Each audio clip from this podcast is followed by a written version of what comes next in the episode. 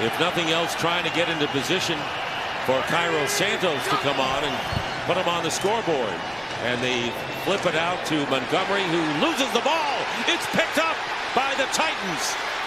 And it's the newcomer, Desmond King, who's going to run it in for the touchdown. Desmond King, who was acquired in trade from the Chargers this week. And it was Simmons who knocked the ball away from Montgomery. Welcome along to the Transatlantic Titans podcast, and we are back to winning ways to help me celebrate. If, yeah, celebrate. Let's go. Let's go with that as the word. I've got Greg, Harry, and Neil with me. I'm Adam. So, hello everybody. How are we? Good evening. Good, Adam. Thanks. Good. Good. We. Yeah, it was not a, well a bit of a downer last week. Um, the Bengals' performance wasn't what we expected, particularly on defense. Um, but plenty of encouraging signs to to bounce back in what was week nine against the Bears, 24-17 scoreline, which flattered them, flattered the Bears really. Um, but let's start with the defense, which we've been not particularly kind about even when we were winning, and we certainly weren't kind about them them last week. But finally, Greg, they turned up. Yeah, Vic Beasley disappeared and everything was all right again. um, no, an amazing turnaround. I mean, I think we've we've slated the defense for weeks. It feels like um, for not putting in performances. And look, I mean, I'm not going to get ahead of myself. This was a, a pretty poor Bears offense. Um, I don't think Nick Foles, you know, just couldn't seem to move the ball until pretty much the end of the game when it was arguably game over. Um, but put aside, I mean, you, you know, you've got to play the offense that is in front of you. And for what we did defensively, it just looked like a completely different unit. I thought Simmons was incredible. Uh, the introduction of King was was was vital. Not only the scoop uh, scoop and score, but I think overall, considering we've never even practiced with the team, I thought it was an outstanding performance. But yeah, long may that continue. I think there's going to be tougher challenges ahead, but if we play anywhere near the level that we that we played on Sunday, we'll be in a good place. Yeah, and that that for me is a, a big difference, just the, the level generally. Um, you, you, mentioned Vic Beasley. We don't really need to talk about him anymore. He's gone. Um, I think pretty much as we finished recording the pod last week, he was he was released um, with, you know, despite the the money involved there. I get. I guess that's a positive move. Um, the other, well, other big uh, big signing on defense, Jadeveon Clowney was absent on Sunday. Um, Neil, what do you think? Do you think that was important, or do you think it's just the it, other guys like Roberson, Harold Landry stepped up? Uh, I don't know if you could ever say obviously missing Clown is is sort of a, a positive thing because as, as, much as he hadn't obviously had the sacks that we all well thought he would do, he's still an effective player in other ways. And I think I think most importantly, what happened was that the the sort of addition by subtraction of, of Clowney and Beasley allowed us to get back to that defense being more than the sum of its parts mentality yes. that we had last year. Um, so basically, two two fairly big names have, have, have, have sort of left the fall for one game, or more in Beasley's case, and the the eleven guys that were on the field actually worked as a cohesive unit rather than looking at individual stars to make players, which is I think it took us pretty much as far as the AFC Championship game last season. And it was nice to see a return to that. I won't say workman like because there's a lot of talented players in there, but it was a very um, stout performance, I'd say. And finally, seeing some pressure and um, being created, getting to the, the quarterback. I mean, Greg, you can say it's Nick Foles, um, and he's not he's not going to be as dangerous as some. Um, but the, as good as Joe Burrow was the previous week, the Bengals O line isn't any isn't any better than the Bears, and we weren't getting pressure there. Um, Harry, I mean, obviously change of personnel. Um, Jeffrey Simmons, as Greg said, ridiculous. Um, what? Well, where do you think? What? What can you put the change down to? Yeah, I think defense looked more cohesive. I think we can all agree on that. I think Daquan Jones had a great game as well, especially in the, in the run D. He made a couple of huge stops um, at, at behind or yeah. at the line of scrimmage. Uh, sorry, scrimmage. Scrimmage. Oh, you got on rugby. Yeah, I was going to say completely different sport. yeah. American listeners are googling furiously as as as we speak. Um, yeah, so that that was always good. Um, I think it helps when you're facing a quarterback that isn't as mobile. I think we struggle, or we have done this year against a mobile quarterback. Joe Burrow is by no means the most mobile, but Nick Foles is is uh, a bit of a statue back there, and he showed that a little bit. Um, and I'm looking forward, hopefully, to Thursday and seeing a bit more of a statue. A statue. And Uh, uh, yeah, you, call, you call him a statue. I've moved wardrobes quicker than than Foles in the pocket. I mean, Jesus Christ, the guy he just literally looks like he was freezing every time he had the ball. well, Ben Ben when he came on did say that he that was the issue with switching away from Trubisky, um, and you know, a big part of you could you could argue that it wasn't necessarily the right move. Yeah, but the secondary as well. Um, you mentioned Desmond King, uh, Jonathan Joseph, like Vic Beasley, has gone. Um, as thin as the roster looks at the corner cornerback position, it held its own. Uh, good game from Malcolm Butler again. Um, uh, Greg, I mean, uh, more reasons to be encouraged. Yeah, it, it looks like a better unit. I, st- I still think it was, you know, for we can wax miracles on just where where this has come from, but um, I don't think there's any any doubt that even though he wasn't there with his headset or sat in the booth, I think Dean Pees played a big part in in in this uh, in this defensive turnaround. The fact he was just sitting there in the stands, I think there's there's there's no doubt. I mean, look, this team had to do had to do better defensively, but you know, if you've got a, a guy who's probably respected as highly as as Pees is in that dressing room, like you're going to want to impress, and it felt like they did. And and on secondary, it just felt like a better unit all in all. I mean, we're still we're still really thin. We didn't have Adoree. Um, I still think Byard is well behind what we've seen in recent years. Um, even Vaccaro, I still don't think is is been as good as he was last year. He had a, a, a pick that he should have really taken in the things in the first half. Um, but that said, we, we turn it around. Look, it's as I mentioned earlier, it's, it's the Bears' offense, and I think we're going to come up against better offenses in the next three weeks, let alone the rest of the year. Um, and it'll be interesting to see how they how they come up against come up against Rivers, and then obviously we've got Baltimore next week as well. So it'll be really interesting to see how how it pans out. But yeah, there's a there's a lot. I- I walked away from that game for the first time thinking like this this defense is the defense we need and um, you know it turned up against, albeit against a pretty poor, poor offense.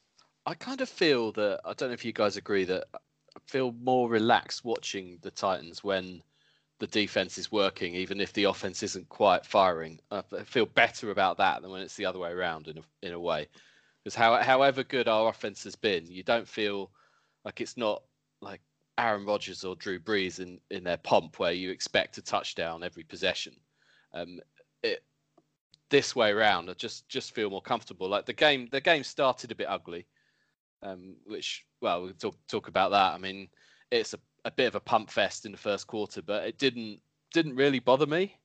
So I just felt if we if we keep stopping the Bears on third down, we're going to get more opportunities. You know, the offense isn't. It wasn't like we were going to have a Mariota against Denver game or or something like that, where there's just no production whatsoever. Um, you ju- you felt it was going to come. Um, I mean, yeah. Go, I'll go back to you, Neil. Do you have any? Did or did you have any concerns early in the game? You know, Tannehill, few incompletions, the odd drop. Um, Uh, I wouldn't say concerns because it's like um, the the de- the way the defense has been playing. It's it's sort of been asking the offense to keep up a unrealistic pace. oh yeah, So- yeah. So really, because because the defense had, had, had got some stops on third down and looked a lot more cohesive, organized, whatever you want to call it, I, I- didn't really really focus on what offense were doing. I, I was just relieved that the the defense had come to play and the offense weren't being expected to to go out there and score on say eight out of ten possessions. it's yeah, like I say, it was a, a nicer way round to to to have things. Um, Harry, uh, the off- offensive weapons. I mean, it felt that yeah, da- Davis had an off game, dropped a couple, um, but yeah, is uh, are we just going to be able to rely on AJ Brown week after week? Um, because he seems to just keep doing something special. Yeah, I think I think we were expecting Davis to have a bit of a drop off game. Um, if he kept the the rate that he was he was going on, I think yeah, come contract time at the end of the season, we would have all been looking at each other and thinking we sh- should have picked up his fifth year and stuff like that. So he's probably helped out J Rob a little bit. Little word in the year, just have a bit of a bad one after uh, trade deadline. playoffs. Um, but no, I think AJ Brown's superb. His fight after the after he catches the ball and, and run after catch ability is just unbelievable. Um, Derrick Henry, you expect him at one point to break a break the line of um, uh, again and just go for 20 yards, 30 yards at, at, any point, which is such an asset to have. Um, do, do yeah, you feel good. like just on that? I almost feel a bit disappointed if we don't have a monster like monster touchdown from him the game. Yeah, I you do, but it, the thing that Henry does, and he's done it since he took over Demarco as um, the main lead back, really, is that he consistently gets yards. Um, he struggled a bit that first year, the way where he took over, but since then he consistently consistently gets two, three yards each carry, which is great. That's what you want from a running back. If you're behind schedule on a, on a run and you're running on a first down, which actually we didn't do that much this game, we we tend to try and throw on first down and then run on second down, um, especially in the first half. Neil's looking, looking, thinking, trying to look back at drive. Um, but yeah, I, I I really enjoy just watching Henry, and you do expect him to break one off at some point. And this year, this week, it didn't really go for him, but equally he did enough for it. And Jonnu Smith is turning into more and more of a beast each time. And yeah, I, I love watching him play as well, which is always good. The um the other running backs coming into the game the last two or three weeks, we've seen a bit of McNichols. We've seen um the last two weeks um Foreman um taking I mean, I, I, say I said it in jest about disappointed when you don't see Henry take it to the house from his own half, but um, he's he's getting fewer carries now. Long term, I'm absolutely fine with. Um, saw a little bit of frustration maybe from him early in the game. He's sort of left on the sidelines. Um, you've got other guys sharing the load. Any issues there? There was quite there was quite a few runs where he was just you know getting bottled up. I think he I don't think he was going to get a lot of success with his inside runs against that defense, to be honest. And you know he, he just didn't really find. I mean, look, he still averaged I think just over three yards, which you know, to be honest with you isn't outstanding. But considering the game where you only got 68 in the game and, and it wasn't really the the run the the one us it. Um, I, I don't mind. I, I said earlier in the year I don't want to see him carrying the ball 30 times plus every single game, I don't think in the long run it's going to do him any favours. So I have no problem with him coming out for a few plays, giving Foreman or McNichols a, a chance to scramble with it and, and, and, and see what they can do. Um, I think one thing, I think in the first half, Tannehill, I was actually quite worried about, about how he was playing. I didn't think, I, th- I think his overall statistics were, were pretty poor in all honesty, but I know he won the game and it was relatively comfortable, really but um, it didn't feel like he was firing all cylinders. There was a lot of drops. I think Fix Fixka Firkser um, uh, dropped, dropped a couple. He, he didn't really didn't really get as involved, and he's like probably the safest pair of hands we've got in the team. Um, you know, for for a tight end anyway, and, and you know, we had to rely on AJ to, to, to go and I mean that was just an incredible catch under the circumstance. I think double coverage and how he was able to get over a touchdown is just unbelievable. But well, I don't was, think he did. This is this doesn't matter. It was close. It was this close. It doesn't matter. Anything goes. I didn't. It was close. I, I said this. I don't know. I can't remember where I said this, but there wasn't a camera on the halfway line covering the game that I could tell, or they weren't using it. Um, I don't think there was a camera on that goal line in the normal place. Uh, it, sort of watching the game. Look, we're used to CBS, but it, it, was Fox because Chicago and NFC team and the right whatever. But they I don't know if it's to do with Fox or if it was a COVID issue or people were missing an, or what it was. But... They didn't have the angle for it at all. I, I must admit, I, at the time, I was like, I'm not sure about that, but there was no angle to prove it otherwise. Um, but you know, I mean, I, I, don't think you can take that away from just just the, the throw first and foremost. And I'll just criticise Tannehill for his overall game, but I thought that throw was was was incredible. Um, and then he's, well, he's put that throw where only Brown can make the catch, and 100%. then Brown's got a lot more to do as well. I mean, as I say, in, in, double coverage, I mean, the guy is trying to get his knee down. You can see, like, he knows he's not going to get the ball out, so you know he's trying to get his knee down to stop him on that one yard line. And whether it was whether he did have his knee down or not, I don't think it really mattered in the end. But it was yeah. Look, the we scored 24 points, which was uh, more than I expected. I, I, was expecting it to be a really low scoring game because I thought the defense for the Bears was going to be strong, and I just felt that the Bears offense was going to be poor. I was expecting a really low scoring game. I actually think 24 points in the end, you know, is pretty good considering. Um, and all in all, I think you know I'm just happy to come away with a win after back to back losses. Seven seven of those 24 were scored by our defense finally. So, yeah. Um, uh, make, making plays. Really pleased for pleased for Desmond King. Um, one of those feathers in the, the cap of J Rob. Uh, it's it's weird. Like, I mean, in theory, Beasley could have been a guy that came in and had that kind of impact. Um, I don't know how you know. Like, it was obvious from everything I read was that King hadn't turned up for the well, obviously physically been there, but he wasn't bothered about playing for the Chargers. He was just waiting for the opportunity to move. He seems to absolutely relish this move. Um, are we? Well, I don't know if we're getting too excited too early about that. Um, but when you've got a big hole and someone comes in week one without hitting the practice field, pulls in a performance like that, I'm, I'm going to get excited. And special teams, there were one or two things worth mentioning. The first game in Titans history, uh, I say that strict Titans sense. First game in Titans history, we didn't have a punter named either Hentrich or Kern. Um, now, I'm not happy about this. not at all, but um, only you could not be happy about this.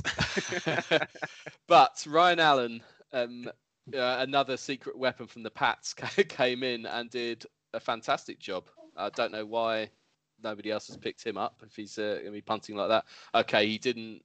He didn't get the pin. He, there was a touchback, wasn't there? He didn't pin them inside the twenty, but most of the punts were deeper. There was one like right at the back of our end zone that he put deep into Chicago's half. Left-footed punter. That was Bill Belichick's secret weapon. Um, but we did come unstuck. Um, I, I, this is probably more laughing at the Chicago Bears, really, but um, their fake punts um, Barkevious Mingo, who I, I, fake punts are great when they go for you, um, but it's a gut wrenching play when it's uh, it's against you, isn't it? Uh, but he Mingo was their leading rusher until quite late in the game. That uh, that sequence were described on uh, on around the NFL as a six and out. That's brilliant. yeah, the rare six and out. I think it was Marc Sessler that, uh, that described it as that. oh, there's a this is not Titans, but the Patriots Jets game. There, um, it kind of misfiring in a similar way. Um, they the Jets had held New England to a field goal, um, fourth and four, something like that. It was obviously less than five. They had twelve men on the field, um, first down, and then New England I think it's a goal to go situation. Still don't punch it in. They hold them again to a, to a field goal. well, yeah, just a, like the fake punt. A lot of effort for nothing. Yeah. It was just great to see that special teams has been a little bit of a weakness, and I think actually all credit has to go to the front office with the Allen signing because he's held for Gostkowski in the past. He sort of they know one another. If there is somebody that you could go and get that that knows and can give your kicker a little bit of a mojo and a little bit of a pat on the back and a little bit of a come on, you know, we've done this for years. Let's just pretend that we're back back probably up in Foxborough and you know it's just a little bit warmer down here.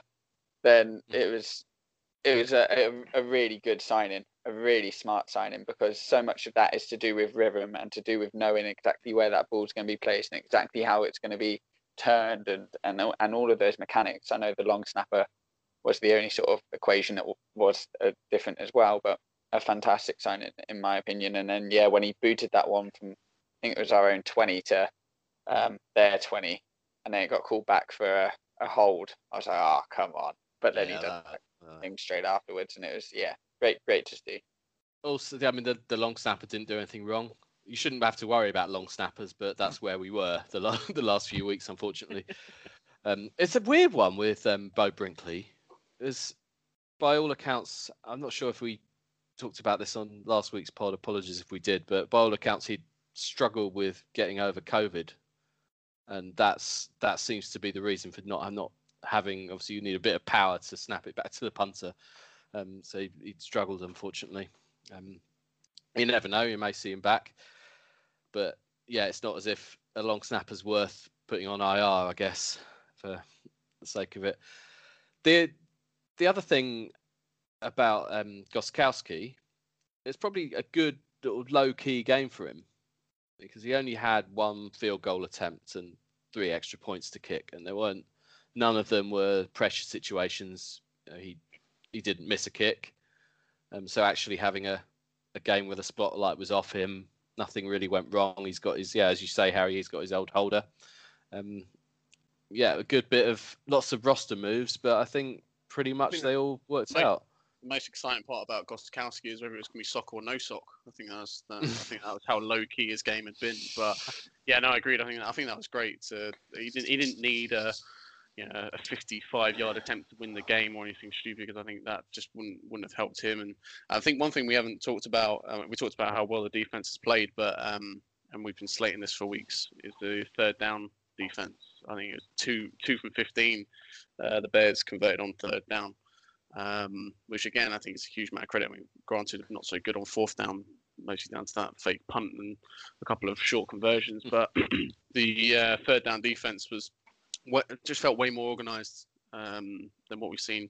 Kind of didn't feel as rushed as what we've seen in previous games, and it's, it's, uh, we're on the right side of the numbers for the first time in what feels like forever. Yeah, so I think just... part of that, part of that is that we signed King, and then we were able to go man to man a little bit more. Borders played well on the outside. Malcolm Butler had Allen, and they didn't really have anyone opposite Allen. So we were uh, sorry, um, Robinson. Robinson? Yeah, yeah Allen. Allen, Allen yeah. Robinson. Yeah, his name's Allen. yeah, I'm, first name terms with him. Basically, I'm first name. You know, we're basically mates. Um, but yeah, he he likes to be called Big Al when we're hanging oh. out. Do you, do you not call him that? Yeah, I've not got to that stage of Big Al yet, so yeah, I slide that one in. Um, but yeah, no, it was um, it was good because we were able to man man to man mark a little bit more than, than we have before, um, which which has been a nightmare whenever we tried it with Joseph, who just gets burnt on every play. Yeah, there was footage of Joe Biden running on stage at the weekend. I thought he, yeah, he's he's probably quicker than Joseph was. No, no, probably about it. what about towards the end of the game? We touched on it that the, the, Titans had a comfortable lead, 21 point lead. It's 24 3 at one point.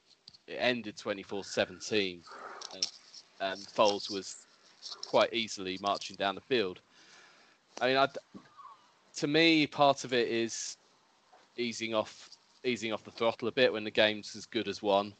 Um, there's also the we were, I mean, we weren't in the prevent defense defense by any means, but element of giving them small stuff up as you do in that situation. Um, did we let them get too close? Yeah, hundred percent. I, I think we uh, that on a I'd say on another day. I mean, I think that game should have been two, three scores. Uh, I mean, I don't. I think one score. I mean, they're an onside kick away from all of a sudden having an opportunity to tie it up, or if they're going to go ballsy with a two-point conversion, even win it. So, it, it would have been the fact it was only a score. Does that was that was a slight blemish, but I think you kind of trusted. I think that they trusted the defense, even if they got the ball back at the end, they would have trusted them to to come through in the end. Um, but yeah, 100%. I think we definitely took the foot off the gas probably a little bit too much. Tried to wind the clock down, and yeah, it, but it was one of those ones. In the end, it didn't matter. But I definitely wouldn't want to be doing that against someone better than the Bears. Neil, were you relaxed before the onside kick was recovered? Like... yeah. Um, I mean, I thought it, it, would have been so Titans for for them to obviously recover it, but I think like uh, I'm not sure. Like like you said, I don't think we were in pre- prevent, but I think uh, I can't remember whether it was a Jimmy Graham TD or the one before, but the tackling on the goal line was really poor, and it were it were kind of um, a game. This game's one type of scenario when really it were, but effectively it would have been nice to see that intensity for a full full four quarters. I think also, I mean, there were a couple of silly penalties as well at the wrong times when you think uh, perhaps laziness, mental fatigue, but the defense was also on the field quite a lot in the second half. Just the way Mm. the game went. Um, so there's there's probably a bit of tiredness. I mean, you know, Des, Desmond King, as an as an example, if he's he's not been playing at that level of intensity, he's probably not used to it. We had a couple of guys who hadn't been playing so much come in, give decent performances. There's probably a bit of tiredness out there. Yeah, there was a BS BS corn hooker though as well. I mean, that how that was Oh, that's ludicrous. how that was flagged it was absolutely ridiculous and like I, I don't know. I feel I do feel like the referees didn't have the greatest game, but I mean, luckily it didn't really matter in the end. But yeah, that, that corn hooker was was unbelievable. Um, I think it's back to back penalties as well. I think that was might have been the second one potentially, but yeah, it is what it, it kind of is what it is. I think we we've got bigger bigger challenges in the next three games alone to face. I think the next three will really tell you where we are as a team. We've got to win at least two two of those three, and we're going to come up against bigger challenges than, than Chicago for sure. Well, maybe it's let's come on to that. Six and two. Six and two sounds good. First up. Uh, Anybody upset at being six and two? You shouldn't. be. No, no, not at all. We lost we lost to the Bengals. Of course, I'm upset. yeah, but you could. I. Yeah, six and two sounds great. Um, you wouldn't have necessarily picked which six they, they were going to be, or more to the point, which which two. Um, we are. Yeah, we've got the Colts twice in the next three weeks, and the Ravens in between. Um, the Colts obviously coming up Thursday night at home, which is good. Um, Phil Rivers. Well, if we've had success against the statue in Nick Foles, um, we've got another statue coming up. Although this statue can arguably throw a bit better, a little bit. Neil, you're our, our podcast Phil Rivers fan. Um, how are we going to stop him? Uh, I just think, uh, and a few a few things I've read and heard uh, about the Colts is like they're they're expecting Rivers to run a big play offense, but they haven't got big player personnel. Um, we are the re- the record without T.Y. Hilton is is literally ridiculously disproportionate how many games they lose when he don't play. Um, He's I questionable, isn't he? Again, I Yeah. think. and I think uh, Jonathan Taylor's been disappointing to say the least. I think he looks quite pedestrian, and I'm, I'm not I'm not obviously writing his career off, and no doubt he'll uh, he'll uh, find his, his shooting boots on Thursday, so to speak. But I just think the offense that they're asking him to run is an offense that six years ago Philip Rivers might have been comfortable with, but 38 year old Philip Rivers certainly isn't. Yeah, that they missed Marlon Mack. I think maybe haven't thought they might have replaced him, but haven't. Um, he's gone on IR earlier in the season. Um, he's a big loss for them. Yeah, T.Y. Hilton's not what not what he was anyway, but I don't think he's fully fit. Um, I think personally their defense scares me a lot more than their offense does. Yeah, the defense is really fast as well, which which scares me. Speed, team speed is ridiculous on that side of the ball for them.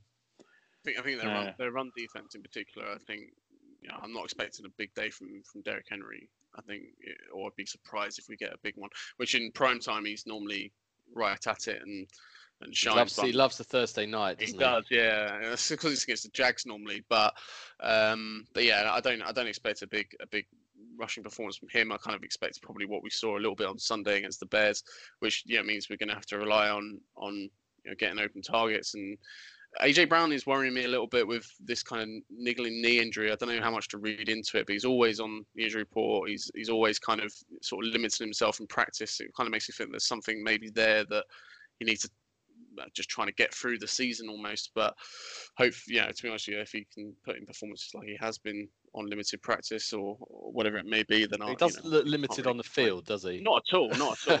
But um, yeah, their defense, I think, is uh, it kind. Of, I think it could be a similar game to the Bears. I think their offense is better than the Bears, so I think our defense is going to need to be right at it. Um, uh, it's going to be a tough one. I, I hate playing the Colts, and it's every single time is a complete bloodbath, and um, I hate playing against Philip Rivers as well because just purely for the Wembley game alone is, is enough for, for a heartbreak to uh, to last a lifetime. But he's it's gonna be it's gonna be a tough game. I think it's gonna be it's a divisional game. It's Thursday night prime time, short week. That's another thing I hate. Um, it's gonna be it's gonna be tough. Harry, how do you see it? Yeah, I, I, from from my point of view, I think us on defense, I'm feeling a lot more confident. Uh, King will have a little. I know it's a short week, but have two days, three days of practice, um, meetings to get better acquainted with the the scheme that we use. Um, so hopefully he'll see a little bit more game time. Um, Philip Rivers can't throw outside the the numbers anymore, um, which is, is Or or tackle as as we saw against the Ravens. exactly exactly. Stay So on his feet. it was a it was a business decision from a man who has 500 kids. it looked like a bit of a Daniel Jones to me, uh, but that turf monster. We, uh, we, we, uh, but no, I'm I'm not too too worried about their their offense. Like you guys said, their defense is extremely fast. Um, yeah, I Greg and I were both at the the Chargers game last year, and I think it'll be a fairly similar game to that. Really, it'll be quite close. Um, but obviously, this time Philip Rivers will be in a different uniform and a different team. But um, I think it'll be pretty close. And if you, we want to make comparisons of Rivers uh, with the Chargers at Wembley, then we can make comparisons of Rivers with the Chargers at Nissan. And I know which result I'll be I'll be hoping for. But yeah, I'm uh, not concerned about us on D, but concerned about us on on offense for sure. I kind of agree with Neil in, in regards to, you know, Rivers. He loves just slinging it, right? He loves going doing those deep shots, but he doesn't really have, you know, he doesn't have a Keenan Allen who can go and who can go and make those explosive plays. So it will be, I think, it will be a case of like the the offensive line. I think will be better than the Bears' offensive line. Therefore, you know, how much pressure can we put on him? Because he's he's going to want to, you know, just naturally want to sling it because that's just what he does. I think, um, you know, also you've got to expect at least three picks. I think anything less than three is, is incredibly disappointing against uh, against Philip Rivers. but he's uh, but he's yeah, I, I don't know what it is. I just Thursday night prime time. You know, we've we've been a bit up and down on defense. You know, if we get the defense that, that turned up on Sunday just gone, I think you know I, I do think we should be winning the game. But I think it's going to be a, a much much tougher game than what we we had on Sunday. I don't think we'll be three potentially even four scores up like we were against Bears. It'll be really tough. One positive, one positive from my point of view though is that Derrick Henry did have less carries on Sunday, so Do he. do you know what? into it a little- I th- I've got a good, nice gut feeling about this. It's nothing more than a gut feeling, um, but the, Derrick Henry against that run defense, it does. You think, well, if there's one defense that's going to bottle him up, it's them. But it's a Thursday night. Derrick Henry, as you say, Harry, didn't have that many carries on Sunday. Um, the, our offense in general was maybe not not as many plays as you might expect. Um, so there's we're going to be more fresh, I suspect, than the Colts defense. Um, Henry in the second half, I, I can see him having a bit of success. Um, I'm going to say it, and then look really silly. But that's the, there you go. We've got to be, we've The- got to be more. We could be, we could be more fresh than Philip Rivers, even if he had a bye week last week. I mean, the, the guy's that old. He's just there's no. There's we've got to be more fresh than him. There's no doubt about that. Question is though, Adam, do you want to double down and say that Clowney, after not playing last week, now comes out against a much improved Colts offensive line against uh, than we than he's faced before, and and finally has his breakout game for the Titans? Sure. Yeah, I'll be happy with that. I'll take that all day. Oh, just just sold it. dress him dress him up like a vasectomy surgeon and Phil Rivers will run away like you wouldn't believe. shall we shall we get a Colts point of view and hear what they've got to say? Um, Greg, you spoke to you spoke to Nate earlier. Um, and yeah, why you'd be a Colts fan, I don't know. Do we do we have to have him on? Do we have to do this? Mm, we don't have to. But I did waste 20 minutes of uh, my time, so might as well. And you've wasted 20 minutes of his, which is good. So uh, there we go. Let's let's hear from Nate. Welcome along. I'm joined here by Nate Oro, uh, who has made the bad choice of being an Indianapolis Colts fan. Uh, hey Nate, how's it going? Uh, yeah, good. Thanks. I'm uh, I'm glad to be set foot on the, uh, in enemy territory. No, you're you're more than welcome on any time. You know that. But um, yeah, look, I think the first question I've got to ask as a as a Colts fan, um, how many times have you rewatched uh, Phil Rivers doing his, his best hurdle impression from Sunday? I haven't. I it's, haven't- it's brilliant. It's brilliant. It's the best thing he's done in his career. Yeah, yeah. No, I um, I sat in utter disbelief watching that on Sunday. Uh, I, I honestly I couldn't couldn't believe what I was seeing um, as he hits the deck, and I was like, I've seen it pop up on Reddit and Twitter multiple times, and I can't I can't watch that again right now. Everything about that entire drive, that one play drive, the pass, everything, the interception, the, interception that definitely wasn't an interception, everything about it, I can't. I just no, it's rubbish. Um, I've watched I've watched it back probably about hundred times already, and it's uh, it's going more and more entertaining, if anything. Um, no, look, obviously, thanks for coming on. I, I, one the question I have um, when, when we kind of do these little segments is um, why you became a, a Colts fan. Because obviously, unless you, I don't know what whether you've got any roots back to Indianapolis or what was it that made you go for the Colts? Uh, no, I don't. Um, pure chance, I guess. The first, um, the first Super Bowl I ever watched was the one in 2007 where the uh, the Colts beat the the uh, the Bears, and I uh, I was out with my buddy. He's a uh, Cowboys fan for some reason, um, and he uh, he said, "Come on!" Literally minutes before kickoff, he's like, "Come on, who are you going to support?" I was like, "Oh, uh, I don't know, Indianapolis," and they scored the they scored a touchdown straight off the kickoff, and uh, I was like, "Okay, yeah, wicked, let's go." And uh, from there, it was pretty much uh, Colts, Colts onwards. I didn't really, I wasn't like intense. I wouldn't watch every single game and, and what have you. And for for the first few years, I'd kind of just check what was going on every every couple of weeks just to see how they were getting on. Um, and then in about 2012 or 13, I think it was. Um, somebody showed some somebody sent me a video a video clip of Andrew Luck and I was like, oh, then.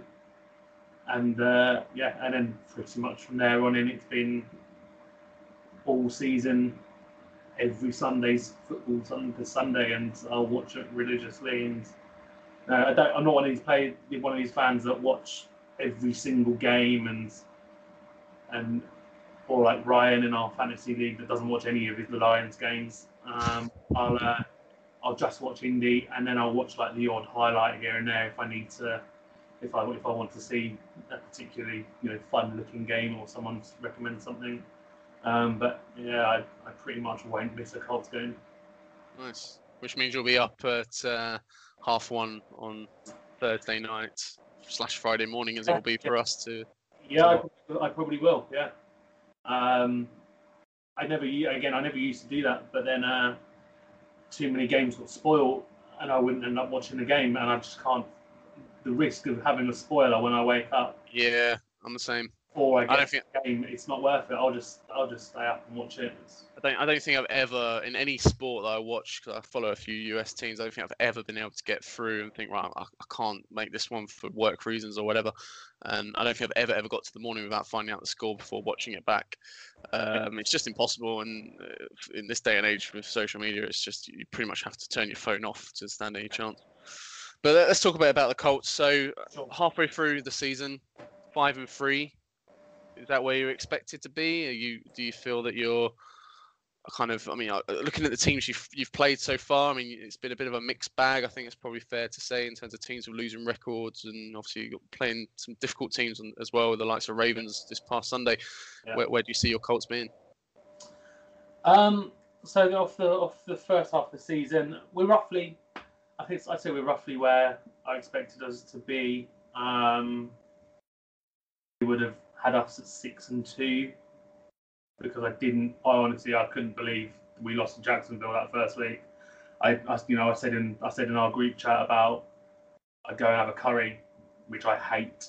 Um, if uh, if we lost to Jacksonville and I couldn't, I could not believe we lost that game. Uh, but then, you know, we had a run of three wins against uh, the Vikings, the Jets, and the Bears. Um, other than the Jets, you know, there weren't any like massive blowouts. 28-11 against Minnesota, um, but the game felt a lot closer than that. Um, they, they, you know, there's fairly fairly often only a single score in our games. Um, Jets we annihilated, but who doesn't, except for the Pats. Um, Cleve, Cleveland, I was a little bit surprised. We didn't do better. It wasn't as close as you would like because you know they have they have some really good offensive weapons, but they're not the best defensive team. Um, not not terrible, but I would I would hope that we do a little bit better. Um, and then you know close win against Cincinnati where we went behind very early on, um, and then everything came together in the passing game uh, there, and then uh, smashed Detroit, and then lost to Baltimore. The only surprise result really is Jacksonville. I think I probably would have had us losing a slightly closer game against the Browns, maybe.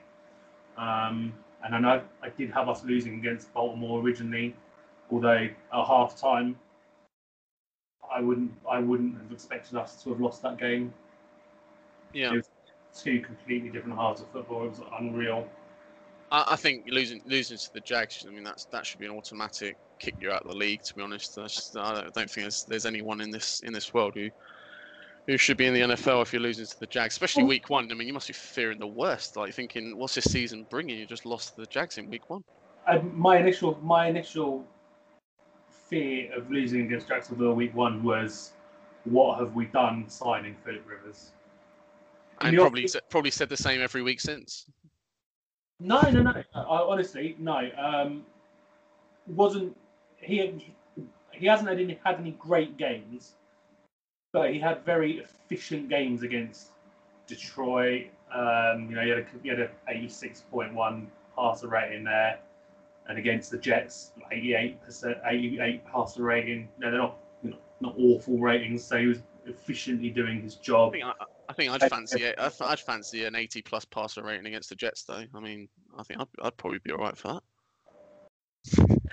Yeah, I mean, yeah, all right, he wouldn't, but he was he wasn't he wasn't doing any any of the things in those No. games that we see we keep seeing from him, um, which is you know throwing ten yards short of a open receiver, which he did three times on Sunday. Um, three, uh, I can remember three times him doing that. He may have done it more. Um, he's not, you know, he's he's not been a massive problem this season, but he's definitely not the answer. But Yeah. you know, neither is Brissett, and I'm sort of glad both of them are out of contract in the off season. They're both going to be free agents. I don't want either of them re-signed, if I'm honest. Mate, I- I guess the, the, the problem will be is is you know do do you see the Colts getting Rivers for another potentially another year if he's if he's up for it or up to it even you know because I mean you've got I think you drafted was it Eason I think in the in the in the I mean they're very much kind of I guess a project quarterback rather than someone who's going to come in and start next year. Yeah, he's not still. He's you know, he's not he's not Tua or uh, Herbert, but um, I, I haven't seen a hell of a lot of him. You know, he's not he's not had a single snap um, this season so far. Uh, he's but the from from from what I understand from the from you know the, from the combine and from from the Colts reports of on him. Frank Reich and um, Chris Ballard are pretty excited about about him. He's got his arm strength is apparently ridiculous. You know the the, the power he's got. Um, hopefully, we you know we we definitely built an offensive line that can give him the time to use that. We don't have the receivers at the moment, or you know you wouldn't assume that we, we've got the receivers off of the performances this year. Certainly from from Hilton and, and Zach Pascal, neither of those two have been particularly impressive. I think you've been you've probably been a bit unfortunate. I mean, you've had a few injuries in that in that area. I mean, you look at yeah, you know, Yeah. Parris Campbell being out injured and Yeah, that's- um, that's Hilton. Hil- Parris Campbell's, Hilton's sorry, Parris Campbell's always injured though. Yeah, true. But I mean, you got. I mean, Hilton, I think, has played more games than he's. I'm not sure what his snap count is, is, has been, but it feels like I don't know if I just I'm just not noticing him as much as I usually do because he's always there. He's not But- he's not been targeted as much, but he you know he started the season two first two three games. He had four or five uncontested catches that either either you know killed off the chances of a touchdown or or stopped a, a decent drive. He, I think he, I think he's dropped two in the end zone, and they were you know as uncontested as you're going to get in this league. Yeah. Um, and his confidence is just through the floor. You know, he's I think his best scoring game in fantasy is about a six point seven or something in PPR, which is dreadful. Um, Yeah. He's just yeah, he's not had a good year. I just I just worry that he's you know, I think he's thirty one. He's, he's I worry that he's hit that cliff. He's always had injury problems and he's always been in and out of the side. Um, and it could be a he's out. He's free agent at the end of the year, and I think that might be curtains for him with the Colts. Be interesting to see. And then uh, uh, looking at obviously the running back side of things, obviously Marlon Mack going down early in the season, which I think Yeah. was a big big hit. But I mean, Jonathan Taylor's uh, second second round pick. Um, I think there were some big expectations. He's been a bit bit up and down. I mean, we we won't talk too much more about the fumble, uh, obviously on, on Sunday, but he's been a bit up and down. But must have high hopes for him to to really come in and and, and take the lead at, in that running back position with the likes of you know Hines and and others in support. Yeah, I mean the, the run. I, I'm surprised with how little we've been running it this year. You know, all, everything last year suggested that we were going to be running it a lot, and we've been passing it an awful lot more than I think anyone had expected. But I think I, I honestly can't even suggest what's happened to that. Why why we're not running it as much as we used to. Um, but at the same time, we're also running it in situations that are just strange. Uh, we, we, we keep we keep running it second and long, which is just stupid. Um, and we, you know, when when we get ahead, we're not managing we're not managing the game right, and that's and that's partly play was it's play calling that's a problem. But we're just not using Taylor to his strengths. Yeah, he's a good cat. He's a good you know uh, pass catcher and he's had you know he's had he's had some balls thrown to him, but not as much as we would have expected to have seen. Um, there have there have been some problems with him. You know, it's you can put it down to experience and the fact that he's a rookie. You know, he's not finding some really obvious gaps, and it's a it's a problem that's been evident every single week. He keeps running into running into the, his line in front of him instead of five yards to the left where there's a massive hole. Um, it's something that you really expect to see less and less of, even in their rookie year, and Yeah. making the same mistakes over and over. Um, and then in the last two games against Detroit and Baltimore, he's made a mistake and been benched. Yep. He- I think after he fumbled on Sunday, he he only ran it four or five times more the entire game, which is a he he fumbled it pretty early on in the game. That's a he, that, that that's a benching. I don't care what Rank says. He denies that he's benched him, but that's a that's a real significant benching, and it's not something that you can do to a rookie. And He's a, he's a he's a slightly different back. I mean, he's uh, I don't think he's a he's a back that's going to be you know carrying the ball 30 times a game realistically. I think you know, the questions around durability and obviously he's he's a, he's a young guy first year. They don't really want to go and put heavy Right. carries on him. I can understand that, but I think you- you've seen already the talent he's got, and uh, it'd be very interesting to see how he gets on on Thursday. Um, speaking of Thursday. Um, I don't know how many Titans games you've watched this year. I don't know what you what you know about us, or whether it's Um, just you, we hand the ball to Henry and that's pretty much it. Um, but I mean, how how do you think you know the Colts will stop the Titans? um, I mean, we, I mean, look, you're gonna. Henry didn't have the greatest game on Sunday, and I think the Colts are in a good position to capitalise on that. You know, had you had an easier defence to run against next week, that uh, you might see Henry go go go off. But I mean, we we we only allowed the Ravens 110 yards on over the over 38 attempts, and it was like 2.9 yards per attempt, which is the lowest since Lamar Jackson's been there. Um, and that's definitely something that we can continue to push, um, push, push with against uh, against uh, the Titans. Um, Muhammad and uh, DeForest Buckner just you know they they're absolute beasts for tackles for a loss. They're they're doing they're both doing incredible work. I mean Muhammad on uh, Al-Quadin Muhammad on Sunday was an animal, just kept kept busting through the line and hassling and hurrying Jackson. Certainly in the first half, second half the defense weren't incredible, but um, you know they're, they're kind of they're still relatively efficient.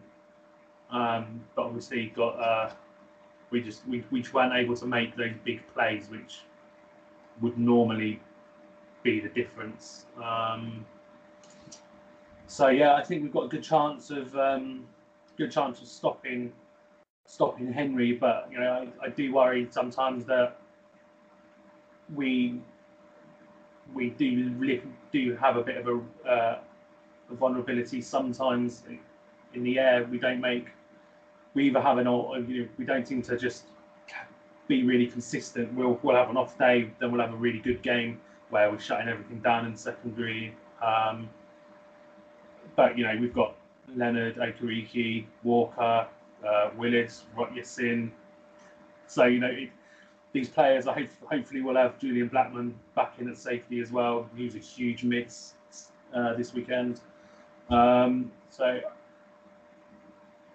if they're if they're on it like they were in the first half, it could be a very miserable afternoon for you guys on offense. But at the same time, the Colts off- offense will lose this game like they keep doing.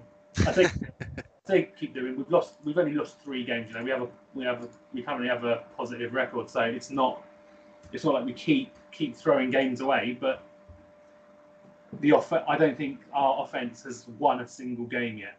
You know, I think I think well uh, maybe against Detroit actually we uh, we steamrolled them, but um, it's all it's been in our, in our wins. It's all about having been the best defense and and really putting up strong stands and making big stops at the right times. And Yeah. it's something we weren't able to do with, against the Ravens, and it's something we really need to do on Thursday. But I think it's something that we we can do, and it And has I to, guess it has to happen against the Titans. and I guess uh, I mean you like us. Uh, I think we'll be looking at uh, the next three games as as key games for for, for essentially your season. I mean, um, you know, you've got the Titans uh, away uh, on the road on, on on Thursday night, and then it's the, the following week. I think home to the Bang. Packers. Um, and then back again against us. Uh, this obviously at home for you Yeah. guys. the the second half of our season, it's it's definitely a tougher tougher schedule. We've got to play you twice. We've got to play the Texans twice. Although some might argue that that's not the that's not the difficult matchup it was in the last few years. But you know they still they can still put points on the board. Yeah. Um, so, uh, but we've got the Raiders. We've got the Steelers. Um, although you know um, the Ravens um, and the Titans, you know, defenses did did play pretty well against the Steelers. Um, so we've got a chance there to not get absolutely annihilated like we normally do against the Steelers. I, I, I've never seen us beat the Steelers. Be honest, I feel, I feel your pain there as well, especially after uh, close game last week. beat them and the Pats. Yeah, Yeah, I mean, this year I'd love to have actually had a game against the Pats, um, Yeah. but yeah, unfortunately, it's, it wasn't the way schedules worked out. Um, so we'll finish off with predictions, um, and I think the main prediction will be, or question for you, I guess, is how many picks is Philip Rivers going to throw on on Thursday night? Seven, no, um, he's been pretty consistent in throwing one, so he'll he'll he'll uh, he'll shove the ball down your secondary throat by throwing it 10 yards underneath uh, Zach Pascal, like normal. And then you'll uh, fumble it into the end zone and it'll be a safe or some, some stupid, stupid, convoluted way of you somehow coming out with points. Interesting. And then actual predictions on the game. What what have you got? What, what's the scoreline going to be? Oh, I think uh, the Colts win by three. Okay. In overtime. In overtime. Yeah, so it's to be a hell of a hell of a late night then. with one minute on the clock. Uh, no, no uh, yeah, no. I, I, it'll be really close and it'll be a single score game. But I don't. I honestly, I don't know which way to call it, so I've got to say the Colts. Um, but it'll be won't be allowed in Indianapolis if you said anything different, so we'll let you off for that. Sure. Nate, thank, thanks for coming in. Uh, thanks for joining us. We really appreciate it. Um, we'll maybe get you on in a couple of weeks' time. Uh, obviously for the uh, for the return fixture, it's only two weeks from now, roughly. Yeah. So uh, we'll maybe get you on for that as well. But yeah, thanks for coming on. Really appreciate it. Uh, cheers for having me. Thank you. Cheers, take hopefully, um, well, yeah, hopefully Nate's dreams are going to be crushed, obviously, um, and we can get him back on in a fortnight um, and do the same thing again. Yeah, he's only coming back on if we win this game. yeah, I don't know. I don't want to be looking for another Colts fan. One's bad enough. Um, there we are. Right, let's finish the pod with non-Titans related. Um, and I think we were we were all here last week, so we might not have. There's a minibus reversing somewhere. not sure what that was. Um, Greg, what's been going on? Hoping you come to me last. Um, not not a huge amount. I think uh, we're all in our sort of second wave of lockdown, which is incredibly depressing. Um, it's, it's getting getting to a point now where someone someone pipes up saying that uh, we've we've we've got a vaccine that could could say solve everything, and everyone's now counting their blessings on it. Um, I actually was going to talk about. Uh, so I work in the sort of betting industry, and um, we, we have a lot of a lot of sort of customers from India, and they bet on the IPL. So I've got into the IPL massively, and I'm a big cricket fan anyway, but just never ever got into the IPL. Don't know why. If it's just never really kind of been been something I've watched previously, but I've got into it massively this year, um, and completely forgot. Got into it that much that I completely forgot the f- final was today, um, and literally got a notification on my phone saying uh, who had won, and I won't spoil it for all those all those people who are who are no doubt waiting to watch it back. Um, and I just, just just my life basically just literally get to a point where I sit there thinking, yeah, I can't wait to watch this final, and then just completely forget about it after a busy day at work. So when you Uh, say you're massively into the IPL, it's Massively into the IPL, and then realise, oh, it's like forgetting to watch the Ah. Super Bowl. it's yeah, it is a little bit. So that's how massively I was into it. But I was actually no, I genuinely was getting into it. So yeah, I missed out, missed out on the, on the final in it. Luckily, it doesn't look like it was a massively exciting game. I they won it relatively easy in the end. Um, but yeah, that's literally how dull my week has been, and uh, since we last spoke. The IPL to me is the most ironic tournament in just about any sport. It's T20. It's the quickest form of cricket, yet the entire thing is spread over about six months. And yeah, eventually, I guess they get to a final. The next one will probably start next week. Yeah, I think the next one's March, I think. Um, but yeah, so we've got a few months to wait, but I'll probably forget when that starts as well. But yeah, uh, it's one of those ones because obviously there's been so little domestic cricket on. I'm a massive cricket fan anyway. There's been hardly any domestic cricket on, um, apart from like odd, odd, you know, odd games here and there. And I'm a bit of an old school cricket fan. I quite like me four and five day games. So well, yes. much prefer much prefer watching watching that than a T20 tournament, but kind of get what you're given nowadays. Harry, don't shake your head at me. I think I think I any just- cricket chat is just you and me, Greg. I'm yeah, gonna- I think we, we need to start a new podcast. um, Neil, if, what have you got? Um, I'm guessing yours isn't going to be cricket related. Uh, no, no, no, definitely not. Um, it's not. It's not so much something that's annoying me. It's it's just something that like I, I kind of. I, I do what I had to double check myself on Saturday night when I thought, you know, like when you're a kid and and your mum says or your dad says certain things that like stick with you. So she'll repeat things like when you're being bad or when you're being good or certain phrases and words that they'll say that obviously stick with you through life. And you think, oh, my mum used to say that or blah blah blah blah blah. Well, my lad were uh, up on Saturday night, so it was about half past ten, and he was still playing Xbox quarter to eleven ish. And I says, "Come on, Shay, it's bedtime now." I shouted him, "Dad, can I just finish this level?" And I said, "Shay, come on now, you've had a good day." I thought, "Oh Jesus." I, and I thought, my mum used to say that to me when I was a kid, and I used to think, shut up, mum. Just let me stop up for That's another when 10 know, That's when you know you're getting old, right? I When know, you start I know. repeating the things that your parents used to say back Yeah. in the day. Yeah, and I suppose that's that's my wider point. I think uh, it just made me realise that I'm, I'm turning into my parents. I'm turning into what used to be the bane of my existence when I was his age. See what what you don't realise when you're a kid, and that you learn when you you're a parent, is that actually often the reason that you want your kids to go to bed isn't that they'll probably be tired or they'll struggle the next day. Is just just you just want you just had enough of them for the day. You just want Yeah. a bit of a bit of me time. yeah, that's true. I used to Uh, love. I, I must admit, I used to love all those like class one-liners that your parents used to come out with, like all those like "do as I say, not as I do" or and stuff like that. When you're just sitting there at the time thinking, it doesn't make sense. Like when you're a kid, you're just thinking, "Shut up!" Like, but it's one of those things you know full well. As soon as you're a parent, you're thinking, "I'm using that, 100 percent using that." Uh, ma- ma- I do. I do another thing that my mum used to do as well. My mum always used to add like a year or eighteen months onto my age for dramatic effect when she were telling me off. So like she's she's seven, I'll say, Shay, come on now, you're eight year old. No, he's not. He's like only just turned seven. That's that's good. I like that.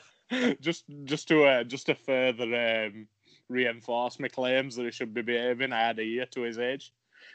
Use their full name as well when you're telling them off, middle name included. Yeah, yeah, definitely. Yeah. Love it. Right, Harry. Uh, yeah, so last week mine was just a bit of a rant about how fed up I was about social media. It's along the same lines, but not as waffly. So uh, I've I've started dating this this girl, and uh, she we were watching EastEnders one day. I don't watch it, not my choice. And uh, TikTok comes on, and she's starting to watch what people were making their kids for dinner, and she watches it every day religiously and this lady's voice has started to, I don't know who she is, but this lady's voice has just started to annoy me minute after minute after minute of so everyone today this is what I'm and it's nothing fancy. I'd be okay with it if it was like I don't know, beef Wellington every night and she steps you through it bit by bit or whatever. But it's like honestly, chicken nuggets, sketty oops, and smiley Turkey dinosaurs. Yeah.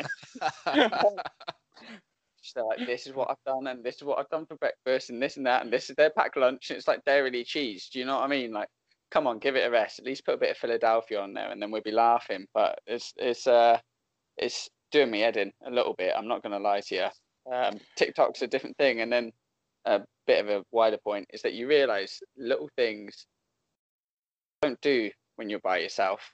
That you're okay just never never getting involved in the world of TikTok or EastEnders or whatever. But then it's vice versa as well. She has to watch American football, so there we are. I'd rather take rather take a little bit of EastEnders and TikTok over three hours of a sport that I don't. I don't get TikTok. I've never understood TikTok. I don't really like. I've never signed up for it, but it's just one of those. It's been like it's on the same lines as Snapchat for me. Don't get either of them. Like Nah, I thought it was just like weird dances, but no, it's like people literally blog about their lives and everything that goes on about it, and yeah, and there's this ah, there's this one that just constantly complains about the complaints that she's had, which then means that she'll definitely get more complaints. uh, reading the complaints. So- Still and my look- daughter, uh, they go on TikTok and like I can hear it obviously coming from the phones. And at one point, I thought it was like illegal to make a TikTok video without using a Little Wayne song or a mumble rap song. no matter not, even what gonna, they're I'm not doing, even gonna pretend to know what that means. no no matter what they're doing, it's always it's always set to like mumble rapping. You and Adam, Greg, you and Adam can have cricket I- talk. Neil and yeah, I will have. I, I, you, Yeah, you sure. guys can have a Yeah. TikTok podcast and we'll, we'll start a cricket one. I, I honestly, I, someone like TikTok and Snapchat and those ones, I just never ever got into it. Now I just don't understand them. I feel like I'm 20 years older than I am. I still don't have more than one. Like, like I have Facebook and Twitter. Well, I don't. Facebook's. I'm not even sure about that. I'm not even sure we need that. Um, I, as of as for Instagram, no, no idea. Uh, yeah, these other ones that you speak of, it- you know, with the world, the world doesn't need it. It's like music that was after about the year 2002. We don't need any more. We've got enough I totally agree with that. just leave it. um, I'm not going to get bored of it. There's plenty of Yeah. stuff made before. Yeah, it's fine. Right. Uh, I've. What was I going to finish off? We with? ought, we I ought know. to uh, have an honorary mention for Miles's fireworks, to be honest. We should. He's not here, and he he did want to. He didn't want to moan. Um, we're past the fifth of November now, so hopefully they've died down. Um, if you're if you're living near Miles and you let off fireworks at 10:30 on Sunday night, then he's not happy. He's uh, he's going to write a strongly worded email to the relevant authorities. or just just just tell us. Post-it notes on people's doors. um, yeah, you can you never you can never find them though. It's like trying to find the end of a rainbow, working out where fireworks come from. Unless it's literally the your na- your immediate neighbour, it's impossible. um, I'm just going to mention po- the podcasts. Uh, there's two or three podcasts that I've listened to or have listened to, and I'm going to feel a bit bad about this because there might be some you know, people that we we know or whatever, but monetizing them seems to have become a thing. So here's our podcast. Download our podcast each week. But if you join our fan club at patreon.com, whatever, you can have another 20% worth of con- content. Um, and uh, okay, I could sort of get that if it was like a tiny, tiny amount, like subscribing to the, the Athletic or whatever, that sort of price. But it's not. This you expected to sort of pay upwards of ten pound a month or whatever, different levels of membership to get extra content for this this podcast, and that's just. I'm sorry, but no, I'm not doing that. But also, even if you're doing that, don't ruin the episodes that you're still putting out by mentioning it every three minutes in the existing podcast constantly. Here's the link to come and no, no, I know what it is. I heard you the first eight times. You've just Ah. uh, you've just thingy. You've just sunk as uh, as all business as all business model. We're Uh, now as, as, we're now as relying cricket and we- as TikTok podcast. We're going to be Patreon exclusive. We- we're now relying we're now relying on Quality Street to sponsor us to make any money out of this. have, I just, have I just ruined our plans? Well, I'm sorry. I kind of agree with you though. So I um I listen to and this is uh, football slash soccer um uh, under the Cosh, which is run by uh, Yeah. Jon Parkin, and Chris Brown, and a comedian I can never remember the name of. Um, and it basically just interviews ex footballers and and just talks about loads of hilarious stories from. And uh, I- I watch a lot, I've watched a few on YouTube and listened to those podcasts. They're great, but they've done the same. Now they've got just plastered everywhere. There's like two tiers of membership, and one is like six quid a month. I'm just like quite happy with what I get. Like, don't really need to see an extra 10 minutes of Dean Windass moaning about something. Like, it's fine. And with COVID and lockdown, actually, I struggled to get through my podcast as it is. I don't need any more. Um, but that's that might be just me. I don't have the commute, the regular commute anymore. That, The- that sort of I think the, the one podcast that I, I've paid Patreon for, you, you actually get merch. Uh, there's like certain tiers every month. You can go from like 99 cents up to 15 quid, but you actually get something tangible. You actually get Oh, something in your okay. hands. Do you know what I mean? It's not just extra audio content. and is half the extra audio content telling you about the extra audio content. yeah. You get a lot of audio and video content, but the actual merch that you get, because it's Patreon exclusive, it's got like a good flip value on eBay as well. So, if, you, if you search making stuff on eBay, because there's not not much of it about, so it's actually got decent. Uh, it's actually decent value for money. But I listened to a, a FIFA podcast. We're going back to FIFA again on the and I don't I didn't really want to, but I listened to a FIFA podcast and they're like they release one podcast a week about tactics and another podcast a week about trading. But every week they alternate which one goes on Patreon, so you can never listen to them both. And they, Oh, they I, have just binned it. yeah, Uh, and they want they want three quid to listen to them both a week.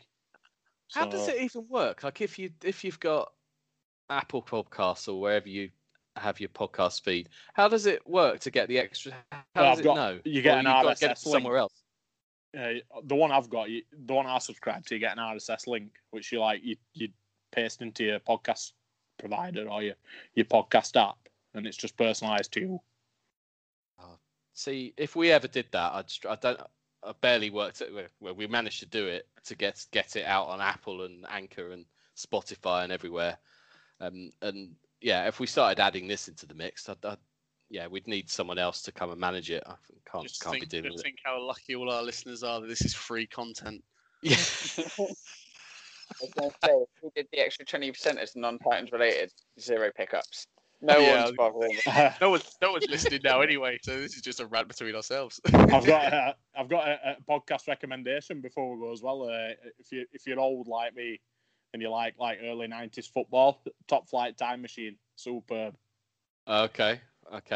Uh, it's Andy those. Dawson is a comedian, and I forget the name of the guys. A Cotton guy, he's a West Ham fan, but they don't talk about football. They'll, they'll start they'll start off with a story from 94, 95, what happened during the football season, and then branch off into talking about anything but for an hour, and it's just really funny. But they're, they're currently in the middle of like a 40 part podcast odyssey going through Roy of the Rovers annual from 1988.